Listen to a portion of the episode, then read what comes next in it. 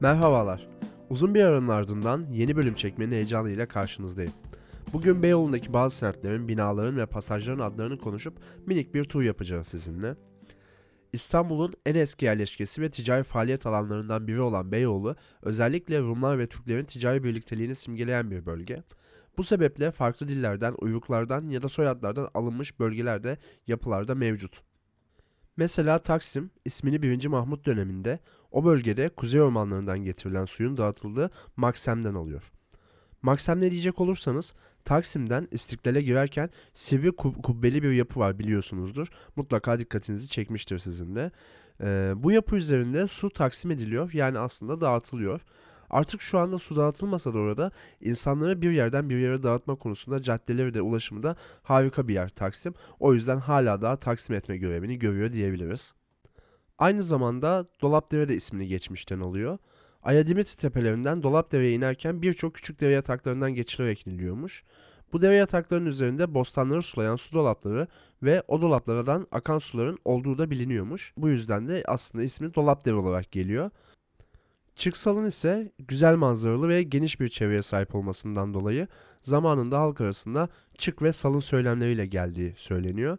Hatta bunu Fatih Sultan Mehmet'in söylediği de rivayet ediliyor. Ama isminin buradan geldiğine pek inanmadım nedense. Hani bu konuda bir bilginiz varsa yani Çıksal'ın isminin nereden geldiğini biliyorsanız beni aydınlatırsanız ayrıca sevinirim. Cihangir semtinin ismi ise klasik olarak bir bölgede yaşayan saray ünlüsü sayesinde almış. Kanuni'nin oğlu olan Cihangir'den almış ismini doğ- doğrudan.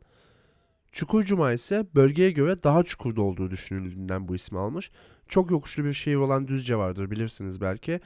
Galiba büyük ihtimalle oradaki tezatlık gibi ironi mi yapmışlar acaba merak etmiyor değilim. Bunun dışında Tarlabaşı, Tophane, Tepebaşı, Tünel zaten adını nereden aldığını bildiğimiz yerler diye düşünüyorum. İsterseniz biraz da yapılara bakalım. Hangi yapılar nasıl isimler almış bir onlara göz atalım isterseniz. Mesela Mısır Apartmanı ismini 1934 yılına kadar orada konaklayan Mısırlı Abbas Halim Paşa'dan alıyor. 1940 yılında ise bazı kaynaklar 1930 olduğunu da söylüyor. Apartmanı Atatürk'ün müteahhidi olarak bilinen Hayri İpar'a e, satılıyor ve Hayri İpar işletme sürecini e, eline almış oluyor. Hayri İpar'ı bu arada araştırmanızı öneririm. Çok ilginç bir hayat hikayesi var. İkinci Dünya Savaşı'nda Türkiye'nin de savaşa gireceğini düşünüp e, Amerika'ya göçmüş, Los Angeles'a göçmüş. Sonrasında tekrardan Türkiye'ye gelmiş. Oğlu Yassıada'da yargılanmış bir isimdir. O yüzden araştırmanızı önerdiğim bir isim kendisi. Gitmekten çok keyif aldım ve mutlaka bir sıcak meyve çayı içtiğim Hazapolo pasajı da ismini soyadı Hacopolo olan bir Rum'dan almıştır. Fakat o dönemde o bölgede yaşayan 3 farklı Hacopolo olduğundan hangisi tarafından yaptırıldığı bilinmemekte. İlginç bir tarihi olan bu pasajda Ahmet Mi- Mithat Efendi'nin kendi matbaası vardı ve Namık Kemal ile birlikte burada da tutuklanmışlıkları var. Bu yüzden tarihte burası Jön Türklerin buluşma noktası olarak görülüyor ve bu şekilde söyleniyor. Çiçek pasajının ismi ise elbette çiçeklerden geliyor.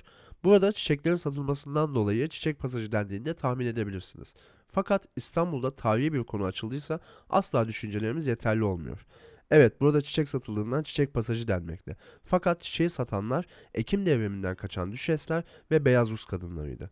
Bundan öncesinde ise ismi Stedepera, dükkanlar bölgesine ise Hristaki pasajı deniyordu.